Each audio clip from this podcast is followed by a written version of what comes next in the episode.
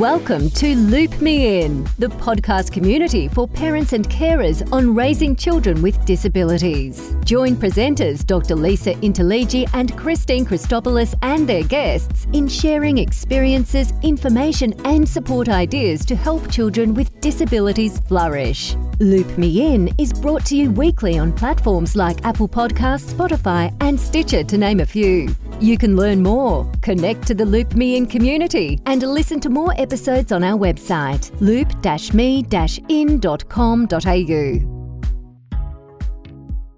Welcome to Loop Me In. Today we have Danuta, who is a clinical psychologist specializing in girls and women on the spectrum. She has created a unique practice called Unique You, which is one of the only ones in Australia, I believe. And she has also written a book called I Am an Aspie Girl. Welcome, Danuta. Thank you so much for having me, Christine and Lisa. Pleasure. Now, I'm curious, tell me why you decided to do a center just based on women and girls. So um, I, I guess I, I've all of my experience up until about what was it? Oh, 11 years ago was centered around autistic boys and uh, men, and it always fascinated me. And then um, when I had the opportunity to work um, with Professor Tony Attwood and, and Dr. Michelle Garnett in Brisbane, we really started discovering. I, I became exposed to the sort of more subtle presentations autistic presentations. So, and there they lay in uh, the female presentation of autism. Yeah, I think I was reading that it's um in Australia there's only one woman diagnosed to about every four males, men or or uh, boys. Why do you think that is? Yeah, so that's that number's actually rising. Well, it I think it was um, an underestimate. Um, it's probably more like one for every two, if not more equally coming up to one on one, just looking at a different presentation. So the girls are very good at being able to mask their difficulties. And I say they're very good at it because for us, for the on um, outsiders looking in, it's very adaptive to to be able to blend in and and to pick up on cues and facial expressions and watch before um, reacting, and then act accordingly. So this is one of the reasons they're very um, good chameleons. They're good at watching before they act and being very cautious in in how they respond if they have ADHD with the impulsivity, that is a lot harder for the girls, of course. Yeah, and I think that the other thing that was really interesting to me, and it might be an outdated stat too, is that you know there's been a, a significant increase in the number of people diagnosed with autism over I think the stat that I had was from 2012 to 15, there was a 42% increase. Is mm. that because we're better at diagnosing now, do you think? Mm, yeah, absolutely. We're better at diagnosing. We're um, more aware in general that that could be the reason for the person's presentations and particular um, patterns of, of challenges um, and strengths.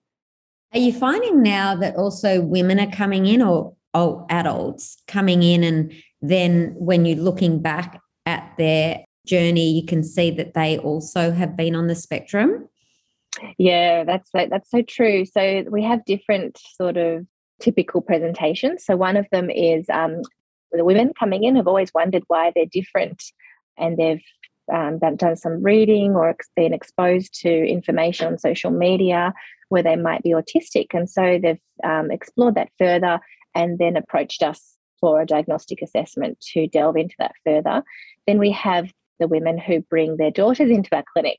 And so the daughters have been picked up, and through that diagnostic assessment process for their daughter, they've, I guess, discovered and um, reflected on their own lives as children and the sort the similarities that they experienced to their daughters, which they thought was just their daughter was just doing what they used to do, so it wasn't particularly unusual then they started realizing, oh, hang on a second, this is this is what I was like too. What's the benefit of having a diagnosis, do you think, as an adult? Mm. Oh, there's so much. So I think the biggest thing is um, identity and self awareness, which is so important for our everyday functioning to know who we are, to be able to understand our reactions, to be able to explain ourselves to other people so that they get the correct example or explanation for certain behaviors. And also um, to access services. So to be able to apply for the NDIS, for example, or to finally understand um, why um, they've approached burnout and exhaustion and they can't keep pushing themselves to the same level as they've been pressured to do so through society and they finally put their hand up and said no this is actually why i can't and i need to have a rest and i need to have um, my my disability recognized. A really good point isn't it that when you're masking and you're working really hard you're working overtime really to keep up with um, what you think people expect of you. And so that burnout thing must be a really big issue. It is a big issue and it's actually one thing that that understanding of, of listening to lived experience and autistic experience and really understanding masking for what it is has been really crucial actually for us as a clinic in developing professionally because it's as i said before it's some it seems adaptive on the surface however it is actually extremely exhausting and debilitating. And for for many women, they develop secondary mental health issues due to the, exhaustion of the masking and the constant reinforcement that who they actually are is not okay and they have to be this other version of themselves and it's very difficult to sustain. And we want to prevent that in the clinic. So when when our um when we speak to the, our little girls we talk about masking and we talk about the benefits of it. We talk about the dangers of it and the risks of it. And we are very careful in making it clear that when they come to us, we're not going to teach them to socialize like a neurotypical because that's, you know, losing their own identity, which is very harmful. So I think it's very, and it's a very exciting time to be in the industry of, of um, psychology within autism because there's all these great new understandings. When someone comes in at an older age, what sort of therapy would you have for them? So, quite often when they come in at an older age, they're coming in because they have um, usually some sort of concern or challenge or difficulties with coping. So it's not the autism itself that we're wanting to treat. We would never want to treat autism. We really appreciate it as a, it's a, just another a different type of thinking, and it does come with its disability. So we want to help and support the, our clients with those autistic related disabilities.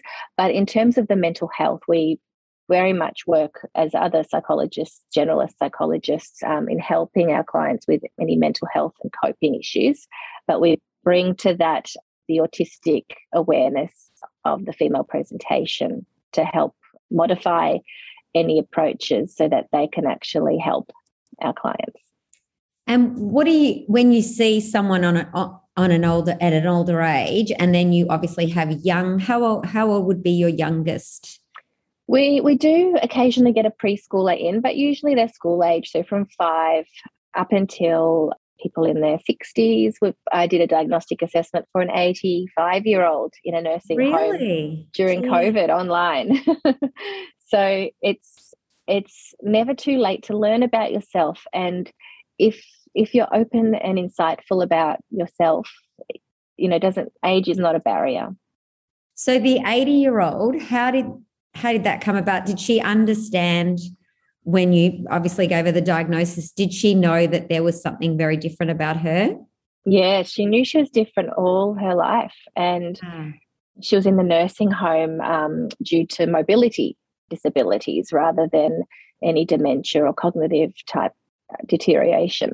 So she was a perfect sound mind, super intelligent, really amazing woman. So she she initiated the the assessment and wanted to understand herself better. Wow, that's amazing, even at that age. Wow. Mm. So tell us the importance of getting this early. Like, you know, there's might be families out there who are thinking, are they, you know, is my daughter different? What's the importance of that early detect- detection? Yeah. So it's very much about identity and um, to prevent any sort of negative, untrue labels forming around um, their child. So to to celebrate being autistic, to understand that it's just a different type of variance in the human brain. And there's lots of autistic girls around, and they have different ways of interacting and communicating and stronger needs for self-regulation and sensory stimulation and so the bet that you know the the earlier you can equip somebody any person with tools to manage things that they struggle with the better the better the outcome in terms of their self-esteem they're better able to advocate for themselves and explain to the teacher for example i need to fiddle with this fidget toy because it helps me to listen um, and otherwise I cannot concentrate or I feel really uncomfortable in my body. So, giving skills like that to children so they can advocate for themselves. That's really important too, isn't it? Because I that self stimulation thing um, is a, a really good support, I guess, in and understanding that as opposed to being something that you know parents might find a little bit irritating or a little bit worrisome. is actually a tool to help um, the person actually cope and and focus. That's right. So it's very important to educate the child's family, parents, about why they're behaving in this way, what they're seeking that input for, and um, for the parents to be able to recognize when they the child might need to be given something to a movement break even or a fidget toy or you know time time away from socializing to be with their pets or just something and and to label it as oh you know i think it looks like you might need a bit of a break. Would you like to cuddle the cat or would you like to go and read a book for a bit or have you had too much social at the moment? You know just giving them normalizing those sort of needs that you know as if that, that that's part of their makeup. And when the parents can sort of jump in and prompt with those suggestions that child's going to develop a better sense of what they need in a situation. And also, they'll, they'll be more open to going into less familiar environments like school because they'll know that their needs will be met. Yeah, I mean, I think that that's also important to have that broader um, engagement of school environments and stuff as well. Is, is that what you're finding in terms of particularly women who are or girls who are masking to chat to the schools, you know, make sure that the teachers understand and really try and raise their level of awareness as well? Yes, I know that that's so true. So it's very important um, to be able to advocate for these little girls and um, older girls because quite often this, the school will think, oh, there's no problem, they're fine, there's no issue. Mm. And that that is quite dangerous. When I hear that, I think, oh dear, they're really masking if they're not even showing anything. What expense is that going to have on that child? So um, it's very important to educate the school about masking and saying that, well, there's quite different behaviours that are coming up at home when the kids are feeling safe and able to be themselves. So we want to try and bridge that gap and give them opportunities to de stress in the day at school. And some ideas there might be around interest based lunchtime clubs, being able to choose topics of interest to, to um, present on rather than always the syllabus, having sat next to like minded peers, having their sensory needs um, met, etc. And I noticed um, you also have groups where girls get together at different ages. And I can imagine that that would be really important as well, especially as they get older and, you know, they start liking boys or topics of sex or even puberty. Like, obviously, girls go through a menstrual cycle. I can imagine those groups would be really good for the girls, but also good for the families to sort of understand where they're going. Mm, yes, we do have a number of groups running, and that's I think the parents equally benefit from those. um, we actually do set up a pot of tea in, in the waiting room for the parents and some cue cards to help them sort of maybe get started on on interesting topics, just to sort of help them um, get to know each other and share some similar life experiences. And um, some of the comments from the girls have been that they've never met another autistic girl and and um, they didn't even know she was autistic. She didn't look autistic. And so it's all about breaking down those sort of stereotypes of, well, what does it look like? You know, it's trying to help them to understand that it's often a hidden disability and it can also come with some amazing strengths. But it does come with some really significant challenges for many, and that's hidden through masking and just helping through better education about their diagnosis and meeting other girls can be just such an important benefit of groups. Um, and quite often we find that when autistic girls and women get together, all of the social challenges break away. So it's not really that they're lacking, they don't know how to socialize. They, they absolutely do know how to socialize, but they socialize in a particular way, which is more accepted and, and found interesting by other autistic women and girls. How do the people know that you're around? Is that are you getting referrals from GPs? Like how, or do they just um, kind of Google search um, something because they're concerned yeah. about it? Yeah, we don't. We we've got some some pediatricians um, that we've got good relationships with, since they know of us. But I think you know we're we are um, easily found on the internet and through word of mouth. I think the Google's a wonderful tool. Because it is something that we've been talking about this season, haven't we? Um, mm. Is that you know the role of the GP, and we've had a couple of um, you know discussions around the fact that you know there should be some education, more education of GPs as well, just mm. in disability generally, but um, also on this issue because it is something that people aren't necessarily aware about. So you know it would be mm. great to to have that level of awareness in GP so that they they can pick it up and refer if if they're concerned. Mm, yes, well, actually, um, the draft guidelines have been recently released this week for um, through the Autism CRC, and that is available for public comment. And there's actually a lot of exciting advances in those that I would hope that other disciplines would become familiar with. It talks about masking and being neurodiversity affirming in their approach. So I would hope that GPs um, would have a look at that and they could learn a lot. And you also have a dog on site, Panda. How, how helpful do you think animals are for children with a disability, women, girls as as well as boys? Yeah, oh, I think they're integral.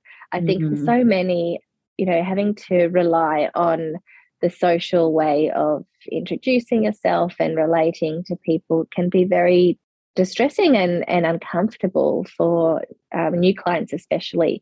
So if they're coming in and there's a there's um, a therapy dog there they don't need to talk. They can just pat and and interact in you know more tactile and kinesthetic way which is really takes away some of those barriers we had a little girl um, come up to um, reception this week and, and she introduced herself and said, I'm here to see Panda.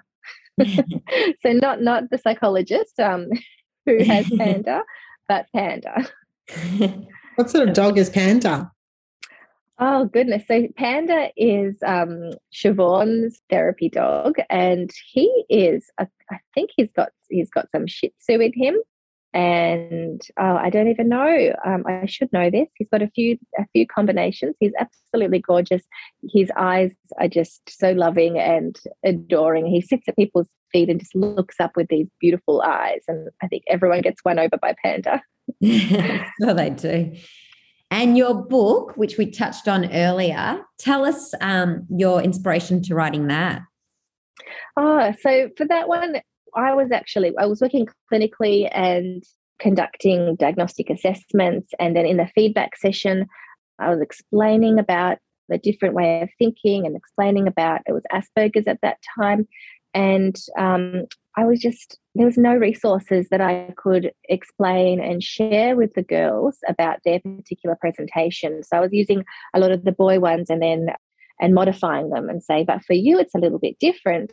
You're able to copy what the other girls are doing and it looks like it's really easy on the outside so i was sort of just having to improvise with the other books that were there so i just thought you know i would just love to write a book so i could use it clinically and that's how it was born yeah that's awesome What's it called?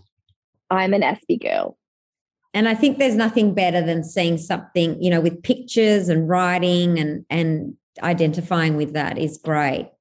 So we'll put yes. that book up there because yeah, well, I had a look at it briefly and it, yeah, very easy for young girls to read and understand. Yeah, so it's sort of it's from age five and up, but I've had teenage girls. You could look at it with teenage girls because it goes into things like sensory sensitivities.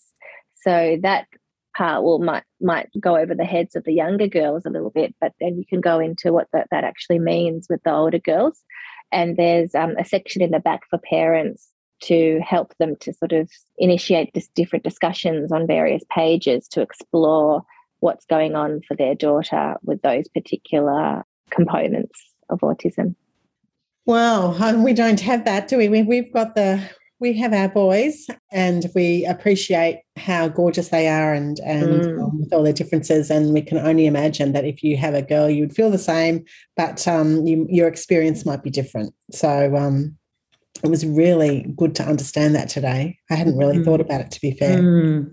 oh great i'm so glad yeah really really grateful that you were able to come on because I know how busy you are. And I think there'll be a lot of mums out there really keen, even for the groups, you know, just to interact mm. with other girls or other families. You know, it's the power of community, isn't it? Yeah, absolutely. It is. I think mm-hmm. it's so important. There is actually, um, I'd highly recommend Yellow Ladybugs, which is um, a, a organization, parent run, autistic run organisation for the younger girls um, up until 15, running events for um, autistic girls. And that can be another great way for the parents to meet as well. Great. Thank you for that. Thank, Thank you so much for coming on today. Keep warm. Thank you. You too. I hope you get out into that beautiful sunshine. Yeah, thanks. Yeah, we need it. Thank you. Thanks for being part of the Loop Me In community today and joining our conversation on raising children with disabilities. Join us for the next episode on some of your favourite platforms like Spotify and Apple Podcasts. If you would like to support us, please recommend the Loop Me In podcast to your network of parents, carers, and providers. If you would like us to cover a topic or invite a guest to chat, please email us at contact at loop-me-in.com.au or go to our website at loop-me-in.com.au. If you've got any feedback, please let us know so we can improve and cover issues you want. And of course, if anything in the podcast today has raised concerns for you, you can contact Beyond Blue on 1300 22 4636 or Lifeline on 13 1114.